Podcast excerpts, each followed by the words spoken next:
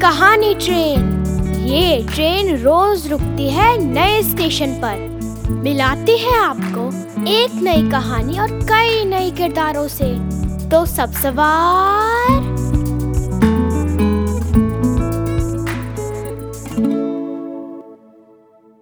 आज हम आपके लिए लाए हैं एक लोक कथा एकलव्य पत्रिका से। कहानी का शीर्षक है, खिचड़ी। एक बार बिरजू अपनी ससुराल गया। बिरजू की सासू माँ ने उसे दाल और चावल से बनी एक चीज़ खिलाई। बिरजू को उसका स्वाद बहुत अच्छा लगा। उसने पूछा, इसका नाम क्या है? सासू बोली, खिचड़ी। बिरजू ने सोचा, वापस घर जाकर मैं भी खिचड़ी ही खाऊँगा। लेकिन कहीं नाम ना भूल जाए, इसलिए वो खिचड़ी खिचड़ी बोलता हुआ घर की तरफ़ चल दिया।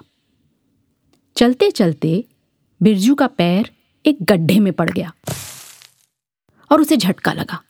झटके से हड़बड़ाकर बिरजू खिचड़ी के बदले खाचड़ी खाचड़ी बोलने लगा।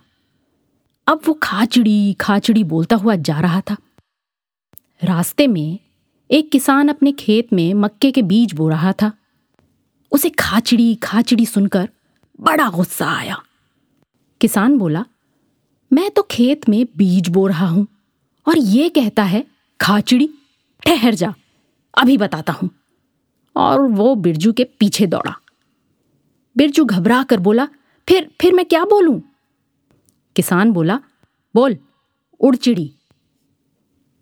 बिरजू उड़चिड़ी उड़चिड़ी बोलता हुआ चलने लगा। आगे रास्ते में एक बहेलिए ने चिड़ियों को पकड़ने के लिए जाल बिछा रखा था। उसे उड़चिड़ी सुनकर बहुत गुस्सा आया। बहेलिया गुस्से में बोला, मैं तो चिड़ियों को पकड़ रहा हूँ और ये कहता है, उड़ चिड़ी। ठहर जा, अभी बताता हूँ। वो भी बिरजू के पीछे दौड़ा। बिरजू घबरा कर बोला, फिर मैं क्या बोलूँ?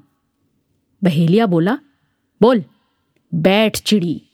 अब बिरजू, बैठ चिड़ी बैठ चिड़ी, बोलता हुआ जा रहा था। चलते चलते उसे भूख लगने लगी। बिरजू एक होटल में गया और बोला, मैं बैठ चिड़ी खाऊँगा। होटल में किसी को समझ नहीं आया कि बिरजू क्या मांग रहा है। मगर बिरजू बैठ चिड़ी बैठ चिड़ी की रट लगाए था। होटल वालों को गुस्सा आ गया। उन्होंने बिरजू की जमकर पिटाई कर दी। इतने में बिरजू की माँ वहाँ आ पहुँची। माँ बोली, अरे, तुमने तो पीट पीट कर मेरे बेटे की खिचड़ी ही बना दी। खिचड़ी। सुनकर बिरजू खुश हो गया। बोला हाँ हाँ मैं खिचड़ी ही तो खाना चाहता हूँ।